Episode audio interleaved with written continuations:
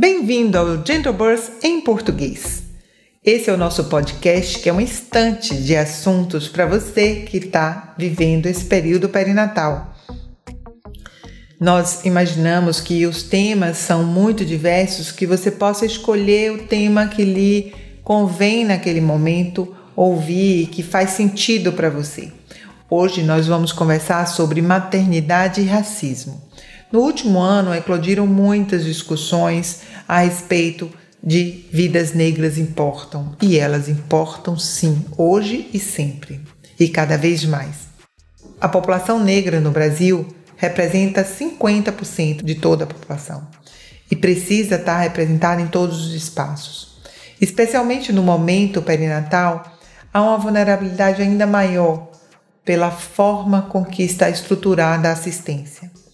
Há um texto chamado A Cor da Dor que mostra quanto a população negra ela é desqualificada no momento da assistência, refletindo inclusive em baixos números de acesso à epidural, por exemplo, por um estereótipo de que a negra suportaria mais dor.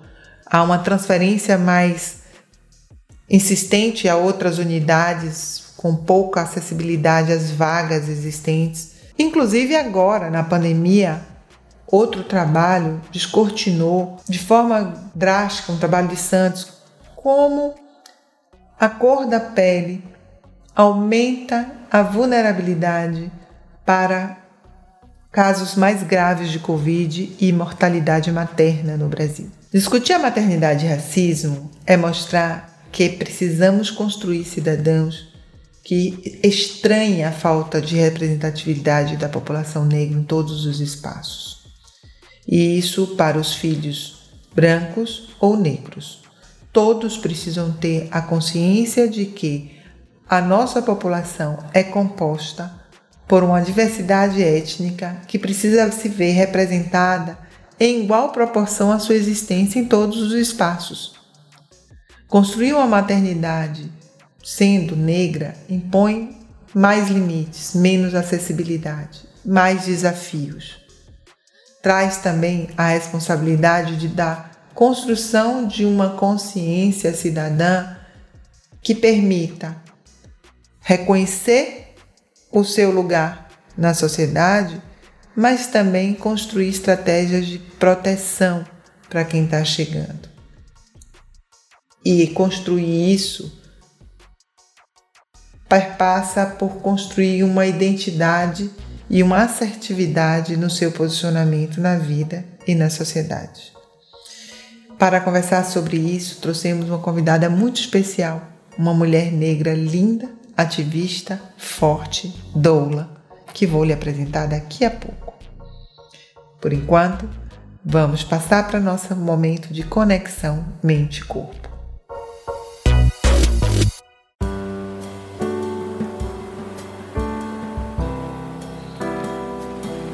Vou convidar você a deixar um pouco o celular, a deixar as preocupações lá fora, a se conectar com o seu corpo e suas emoções. Vou convidar que você ponha a mão sobre o peito, pés plantados no chão, como se você tivesse ligado na tomada, enraizada. E a sua mão localizando o que você sente e o que você pensa. Vamos inspirar profundamente e expirar longamente.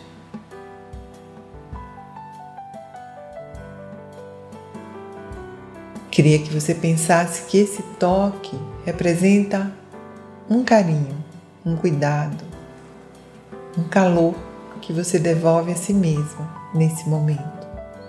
Inspire profundamente e solte longamente. Mais uma vez, inspire amor, carinho, conexão e expire estresse, tensão, preocupação. Chegamos. Estamos aqui e agora. Vamos lá?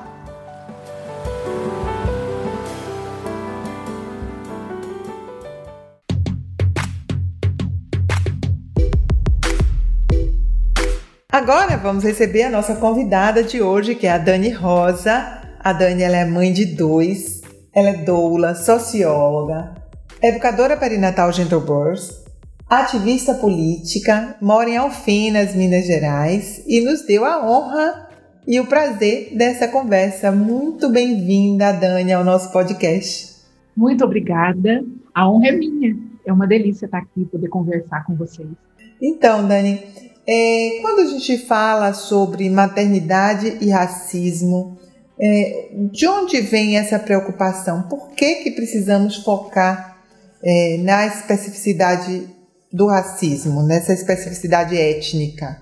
Ela vem, é, Mona Lisa, de uma, de uma construção que é histórica, mas que também é reinventada e reeditada à medida que a gente avança em direitos, em demandas dos movimentos sociais, né? Então, quando a gente pensa na negritude, né, quando a gente pensa em racismo, claro, a gente não está falando só da população negra, mas pensando muito nesse recorte que eu faço com o meu trabalho, uh, a gente está pensando naquilo que a negritude, na chamada diáspora africana, ou seja, né, nesse, nesse uh, espalhamento forçado de população negra pelo mundo, uh, foi sentindo e foi vivenciando em termos de uh, de violência, de afastamento dos direitos, e isso impacta enormemente na maternidade. Impacta de duas formas na minha leitura. Tanto na perspectiva do tipo de atenção que uma mulher recebe, que uma pessoa gestante recebe na perinatalidade, mas também impacta no tipo de criação que essa família, que essa mãe, que essa, que essa cuidadora, que esse cuidador vai ofertar para uma criança preta, para uma criança negra. Você fez um estudo é, no seu mestrado especificamente sobre isso, né? O que, que você encontrou ali que é, você queira dividir conosco? Sim, o meu mestrado, eu vim desde a graduação fazendo pesquisa sobre relações raciais no teatro. A vida dá muita volta até que chegam as crianças e, e o nosso olhar muda completamente, né? E aí eu pesquisei uh, relações raciais no teatro no Brasil e o que a gente percebe e, e eu, eu, estudei especificamente um grupo que surgiu nos anos 40 aqui no Brasil, o Teatro Experimental do Negro, e o grupo ele surge com, entre as muitas falas, é, está a fala de precisamos ver mais pessoas negras, precisamos ver corpos pretos desempenhando papéis centrais no teatro. O triste de, de observar nesse, nesse caminho, né, então, de 45, né, eles surgem em 44, estreiam em maio de 45, para cá é que a gente ainda vê demandas muito semelhantes quando a gente vai falar de dramaturgia, de teledramaturgia, de cinema, né? Então, o, o, a, a, dramaturgia, de alguma maneira, ela reflete, até tem um, um, texto sobre isso, né, que o título é O Espelho no Palco, né? Que ela, ela coloca um espelho naquilo que a nossa sociedade tem, em termos de lugar, que se acredita ser o lugar a que pertence a população negra, e a dramaturgia reflete isso, né? Porque a ausência também conta uma história de violência, né? A ausência também conta uma história de agressão, né? Então, não ter pessoas pretas ali está me dizendo um, uma coisa muito forte, né? Assim como não ter muitos médicos negros, muitas doulas negras, muitas enfermeiras negras também conta uma história de ocupação desse, desses lugares de poder no Brasil. Exatamente, exatamente. Transpondo para a maternidade, é, o que, que a etnia, e no caso a negritude, aumenta em vulnerabilidade a essa mulher que está grávida? Bom, o contexto do Covid no Brasil, né, e acredito que em outras localidades também, mas no Brasil, a, a, que eu tive acesso à pesquisa mais recente, ele veio replicar leituras que a gente já viu em outros tantos estudos, né? São parcos ainda os estudos que pensam em perinatalidade e negritude, embora estejam crescendo bastante nos últimos anos, mas o contexto do Covid veio trazer justamente esse dado, né? O Brasil, ele, ele é o país que acaba tendo como índice, né, um item de comorbidade para a doença, pessoas, pessoas pretas e principalmente ah, quando, quando isso acomete mulheres gestantes, né, mulheres, ah, pessoas gestantes, mães, recém-mães, o, o, grupo de população negra, né, as pessoas pretas como um todo. Fora isso, tem alguns estudos, e um deles uh, que dá um pouco esse panorama, né, que eu acho que é um dos mais citados mas, e, e um dos mais uh, mobilizados nesse cenário, que é acordador, né, em que os dados de um inquérito enorme que foi feito no Brasil, mais ou menos nos anos 2011 e 2012, um, um, um, inquérito chamado Nascer no Brasil, analisou 23.900 prontuários, mais ou menos, de, de, de pessoas gestantes, né, e, e, e puérperas, e, e, não havia um, um, um, não estava estratificado por cor nesse caso, mas um grupo de pesquisadores anos depois pegou esses dados e foi estratificar e foi analisar o recorte por cor. E aí é escandaloso, né? Porque a gente percebe que Uh, ainda que nós tenhamos tido nos últimos anos a construção de políticas para avançar na atenção perinatal no Brasil, quando a gente estratifica, a gente percebe que mulheres pretas e pardas, e aqui recorrendo principalmente às categorias do IBGE, que são as categorias que a,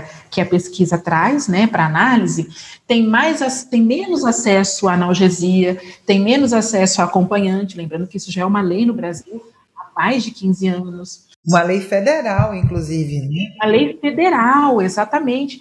Peregrinam em busca de um hospital, que nós também temos a lei do acolhimento, que determina que mulheres já sejam referenciadas para a maternidade, onde darão à luz os seus filhos, aquelas que terão uh, seus partos hospitalares para que elas não precisem ficar batendo de porta em porta em maternidade até ser, até ser acolhida. Então, mulheres pretas acabam peregrinando mais. Então, tudo aquilo que foi observado em termos uh, de dificuldade e de índice taxas de comorbidade acaba cometendo muito mais mulheres negras, uh, e não só no Brasil, como em outros países também, mas as pesquisas no Brasil têm sido bastante taxativas nesse sentido.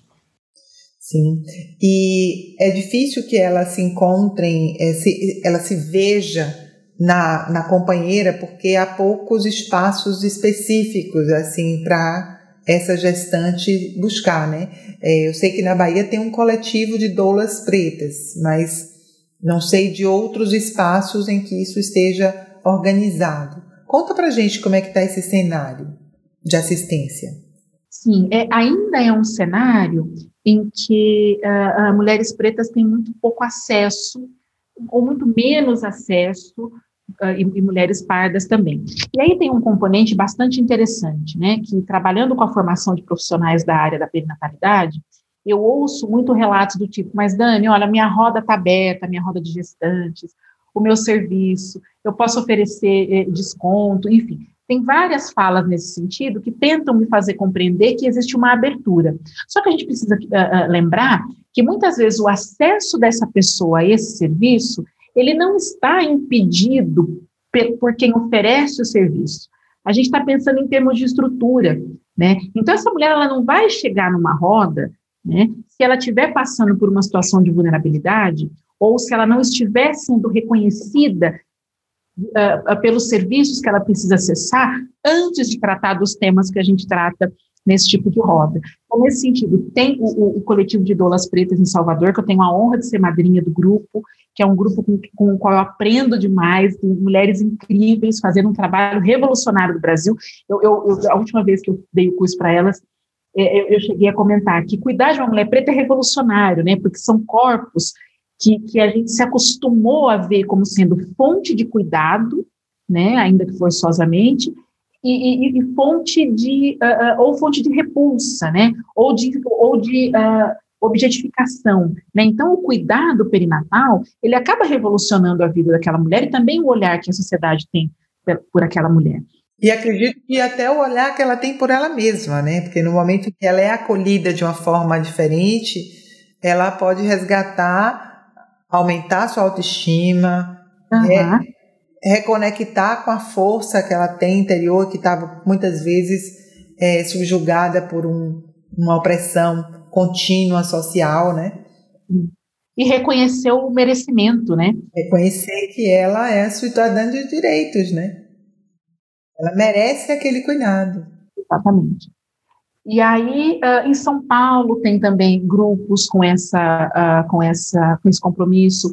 Rio de Janeiro tem também grupos com esse compromisso. Tem mulheres, uh, doulas pretas, doulas negras se organizando para pensar formas de levar esse serviço. para entender a especificidade da, a, a, dos mais variados grupos, né? Tem inúmeros grupos atravessados por, por particularidades que não chegam muitas vezes para nós, né? Para o nosso atendimento.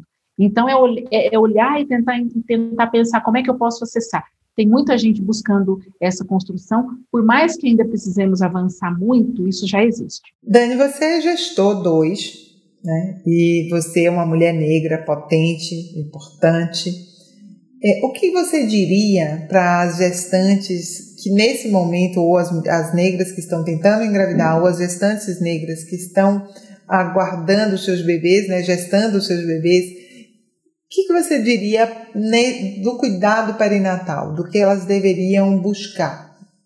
Eu acho que a primeira coisa que eu diria é busque aliadas aliados. Busque referenciais.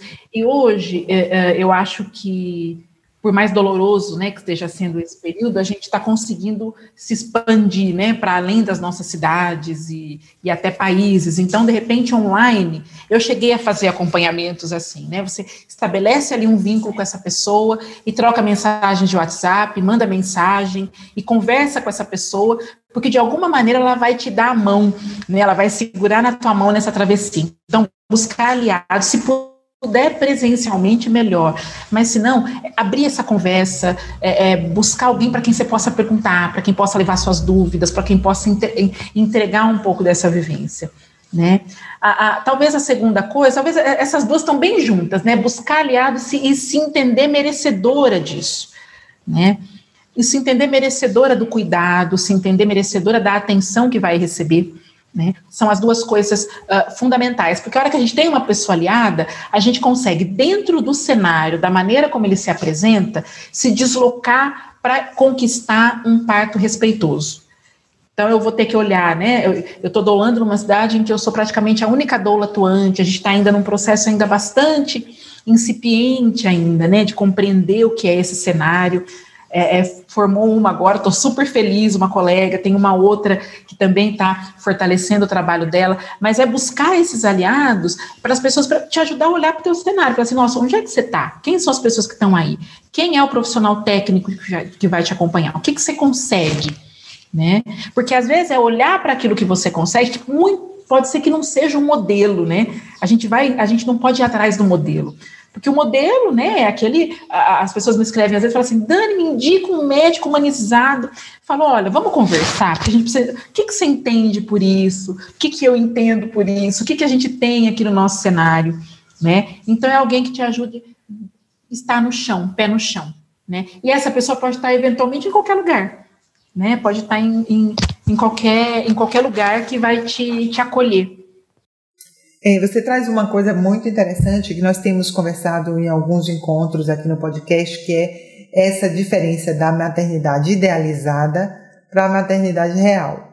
Mas nesse aspecto que você traz de não se sentir merecedora, muitas vezes abre uma, uma, um, flanco, um, um flanco aí de aceitar qualquer coisa ou de submeter-se a, a, ao sistema é como se não houvesse formas de resistência e de luta, né?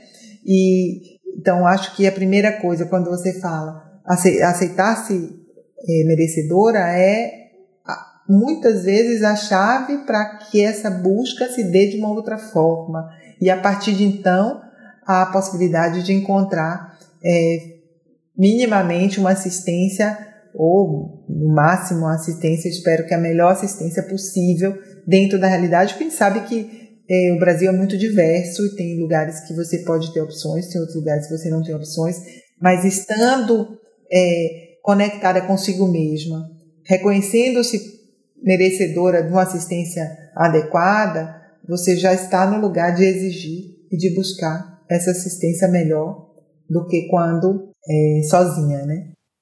Exatamente, exatamente. É aquela chavinha que abre do lado de dentro, né?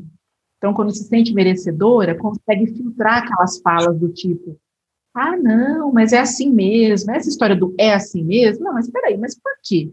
Né? Então, com quem que eu posso conversar para tentar entender?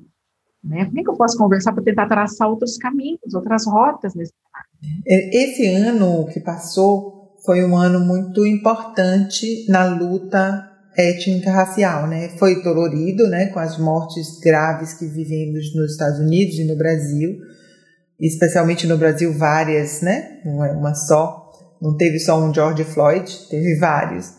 Tem regularmente, aliás.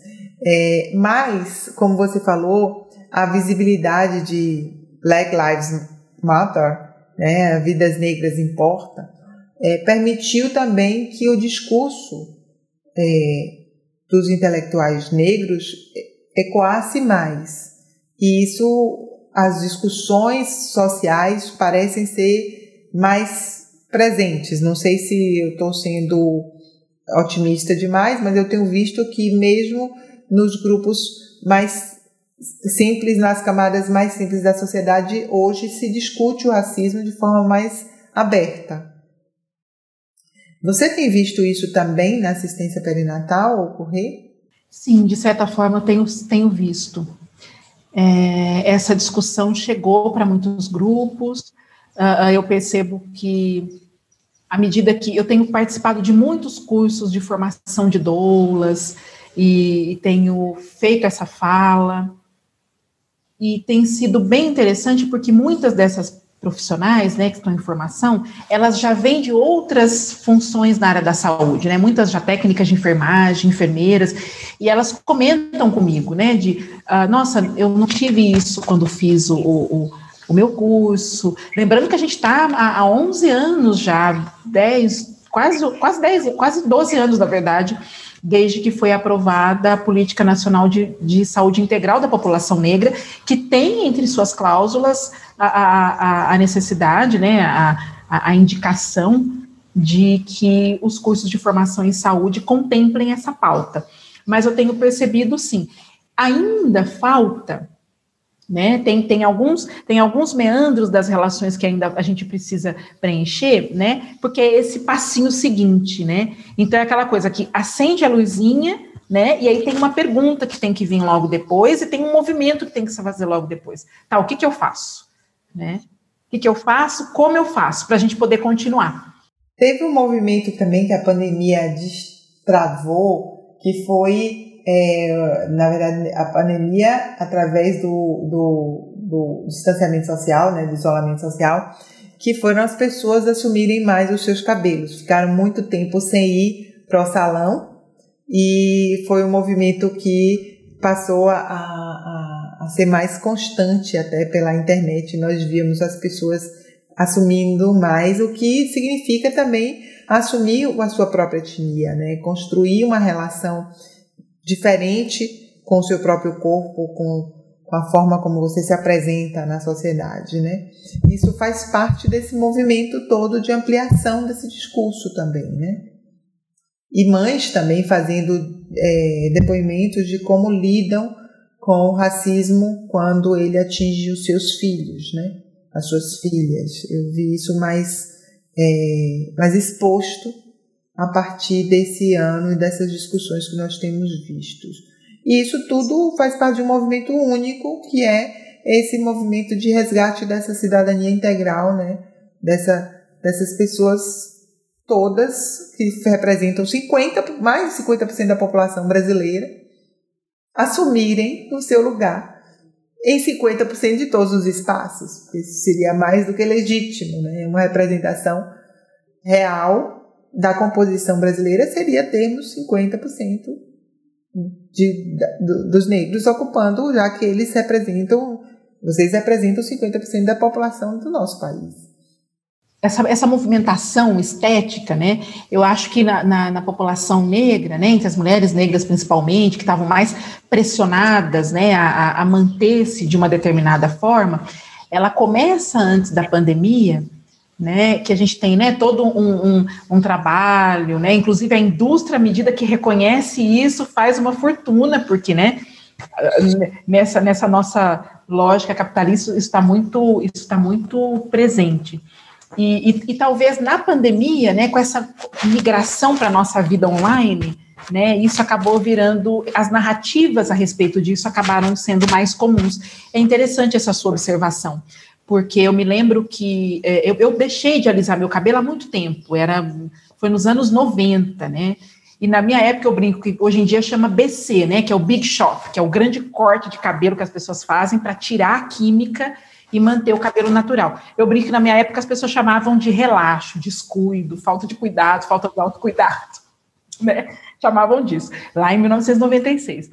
Mas eu me lembro que quando cheguei em Alfenas, né, e aqui tem uma universidade, meu marido é professor em escola do ensino médio, então eu fui conhecendo algumas das estudantes, e as estudantes negras, elas foram deixando o cabelo natural. Né, foi um processo. E, e, eu me lembro de, às vezes, estar em algum lugar e alguém vir dizer assim: Nossa, eu te vi, vou deixar, eu deixei meu cabelo assim por tua causa. Gente que eu nunca tinha visto, gente que eu não fiz palestra, né? E aí a gente começa a compreender como é que, na prática, né, a, a questão estética ela é um ato político, né? A maneira como eu. E, e, tem todo um processo, né? Não é uma coisa, é todo um processo de, de autoaceitação, que ele é fundamental, mas ele acaba também transformando, e aí pensando na questão da maternidade, isso é fundamental para as mães pretas, né? Porque é passar para os nossos filhos uma ideia de humanidade, né? Meu filho, você também é humano, seu cabelo é um tipo de cabelo que existe entre os muitos no mundo, você é lindo e possível da maneira como, como você é. Isso é muito interessante, né? Isso tem a ver também com a presença de produtos, isso tem a ver também com a abertura de profissionais, né? Eu me lembro que há anos e anos atrás era muito difícil achar um profissional, um cabeleireiro, uma cabeleireira que lidasse com cabelo crespo, com cabelo 4C. E eu sei hoje a curvatura do meu cabelo, né? Porque agora os produtos começaram a estampar isso nos rótulos. Né? Eu fui descobrir que o meu cabelo era tipo 4C, eu já tinha 40 anos, eu tinha 4.0 já. E agora gente sabe disso, fala, nossa, minha curvatura é 4C, ah, porque a minha curvatura é mista. Isso é bacana, né? Isso é muito interessante, porque as pessoas começam a se interessar por si. Isso é potência, potente, isso gera potência, mas é, é, é, uma coisa também que a gente precisa sempre pensar que o empoderamento estético ele não pode estar desacompanhado do empoderamento uh, intelectual, do conhecimento. Então, são as leituras, que é aquilo que você falou antes, né, em função desse movimento, que as pessoas leiam mais também, que vão tentando dar conta um pouco desse universo, dessas narrativas, tanto da narrativa histórica, sociológica, filosófica, de origem negra também. Exato, e, e assim, trazendo aqui para a compreensão que nós desenvolvemos dentro do Gentle Birth, né, que é essa, é, essa, esse conhecimento da neuroplasticidade aumentada na gestação, ou seja, ou quando a mulher está grávida, ela tem uma capacidade muito maior de adotar novos comportamentos, construir novos conhecimentos, estar mais abertas a novos conhecimentos.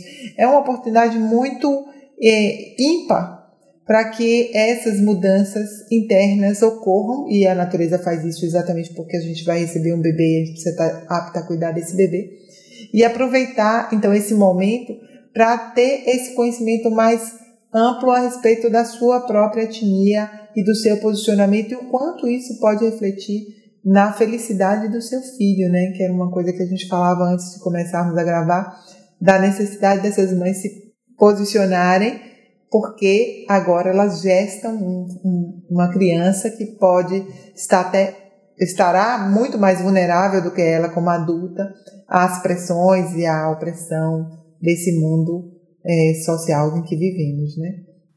Exatamente. E nesse e também nessa fase é fundamental a busca de apoio, talvez tanto quanto, né? Porque é com outras mães pretas e aí é aquela troca de material, de livro, de historinha, porque é trazer um filho para um mundo em que toda a narrativa, né, a narrativa canônica do mundo tem na figura do não, tem a figura de uma pessoa que não é negra na centralidade. Isso é nocivo também para as crianças não negras, né? Porque elas crescem, né, se achando o centro, mas é muito nocivo para a criança preta, para a criança indígena, para a criança que, que é considerada, né, entre grossas aspas, o diverso, o outro, né? Então, trazer uma criança para esse mundo que a narrativa ela, ela está totalmente voltada para um determinado corpo que não é o dela, torna a maternidade negra um exercício também de, uh, de construção de um sujeito em termos de replicar para ele que sim, ele também é um ser humano. Né? Ele é merecedor de tudo aquilo que a vida e o mundo pode oferecer para qualquer ser humano. Inclusive, essa representação até nos brinquedos, né, Dani? Exato. Essas bonecas loiras de olhos, de olhos azuis podem perfeitamente serem substituídas por bonecas negras que representem, que permita a ela se ver nesse, nesse simbolismo que é brincar. Exatamente, exatamente. Brinquedo, capa de caderno, os materiais, as mochilas, né? A gente, a gente vai fazer um olhar, um olhar cuidadoso, né? E volto a dizer, por que, que, é tão importante a gente se irmanar com outras pessoas, né? Porque isso fortalece também esse nosso olhar. Então, você vai fazer esse olhar dependendo com quem compartilha, né? E aí, essa pessoa aliada pode ser não negra, né? Mas dependendo com quem você compartilha, se não, não tem uma pessoa alinhada, aliada, vem novamente aquele discurso do imagina, impressão sua, o que, que é isso? E não, isso é muito forte, né? Eu, uma vez, depois de uma conversa que eu tive com meu filho mais velho, tem alguns anos isso, eu escrevi um texto, né? E eu brinquei que eu era mãe do corpo e parteira da consciência, né? Porque eu tinha parido aquele menino, mas eu ia precisar partejar aquela consciência uh, uh, negra dele, e estou fazendo isso, né? Porque ele não está se vendo ele no, o tempo todo. Né? Então, é de construir meios, é de questionar com ele, né? Eu me lembro um dia que eu cheguei em casa, ele, ele, é, ele é leitor de revistinha, assim, ele lê quatro num dia só, e eu cheguei em casa de um parto, tinha sido um parto longo, sabe? Você chega em casa, assim, eu subi na escada, me arrastando escada acima, e aí, e aí foi durante a pandemia, então é mais tenso, né? Eu já tinha me despido praticamente na garagem, estava subindo para casa, e ele me esperou no topo da escada, ele falou assim, mãe, a família inteira da personagem tal, e falou lá o nome da personagem de uma revista em quadrinho, apareceu na revistinha. Porque quando apareceu uma personagem negra, depois de muitos e muitos anos da personagem central fazer muito sucesso, né? A, a, gente conversou sobre isso, né? Falou, nossa, que legal, agora tem uma personagem preta. Falei, nossa, que legal, mas, poxa, não tem nem família, nem e esse lastro, né? Por que, que ela surge assim na história? A gente conversava sobre isso. E aí teve um dia que tinha uma historinha, eu acho que não passou muito disso, não sei, mas tinha lá uma historinha que aparecia pai, mãe, a profissão da mãe do pai. Então, olha que interessante isso. Né? Uma criança de oito anos da época ficou lá me esperando para me contar isso. E aí eu me sentei para ele me ler a história, para ele me contar, para ele dizer. Então, o olhar dele está muito ali. Então, se está ali na presença, vai estar tá na ausência também, muitas vezes em forma de dor, né? E de se sentir pequeno. Muito bonito isso que você traz, né? Partejar a consciência.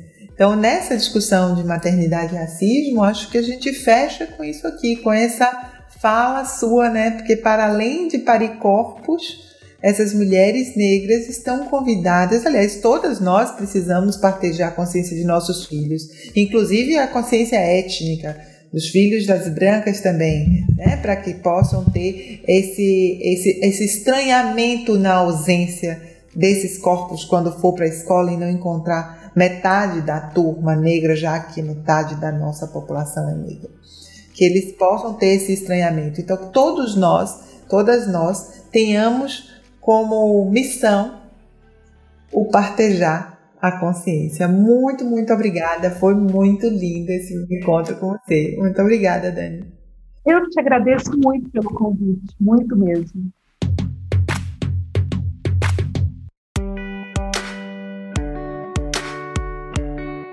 Agora chegou a hora da nossa dica GB. Vamos perguntar à nossa convidada, a Dani Rosa, qual a dica que ela daria às nossas ouvintes, né? As gestantes, tentantes, as mulheres que estão nos acompanhando. Qual é a dica que você dá, Dani? A minha dica, ela serve para gestante, tentante, tanto no âmbito da maternidade quanto no âmbito profissional também de quem está nos ouvindo. E eu indicaria, indico o pequeno manual antirracista da Djamila Ribeiro, publicado pela Companhia das Letras, e que é um dos mais vendidos, acho que tá, foi prêmio Jabuti de Ciências Humanas em 2020 no Brasil, está no topo dos livros mais vendidos e é muito acessível, né? O, o preço dele está bem bacana, está acessível, porque é um livro que abre portas para refletir sobre várias e várias coisas do nosso cotidiano. Então, cada itemzinho, cada pontinho que a gente lê, a gente para para pensar um pouquinho e de repente desdobra para ler outras uh, outras obras, outros textos, ouvir outros autores, outras narrativas, mas é uma bela entrada. Que bom! Tá aí a dica da Dani Rosa, Pequeno Manual Antirracista de Jamila Ribeiro, da editora Companhia das Letras, e que está acessível, um preço super acessível para todo mundo e, sobretudo, um conteúdo super importante para a nossa atualidade, a nossa contemporaneidade, para nos situarmos frente ao que se passa e o que se vive hoje no Brasil e no mundo. Né? Muito obrigada, Dani, mais uma vez. Imagina, eu que agradeço.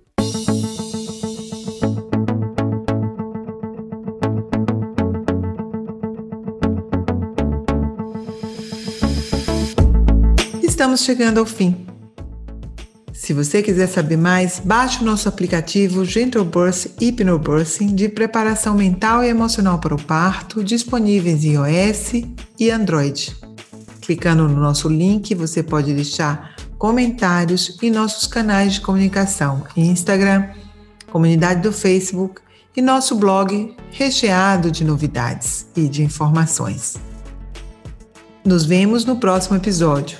Chegamos ao fim calmas, confiantes e no controle das nossas emoções. Até lá!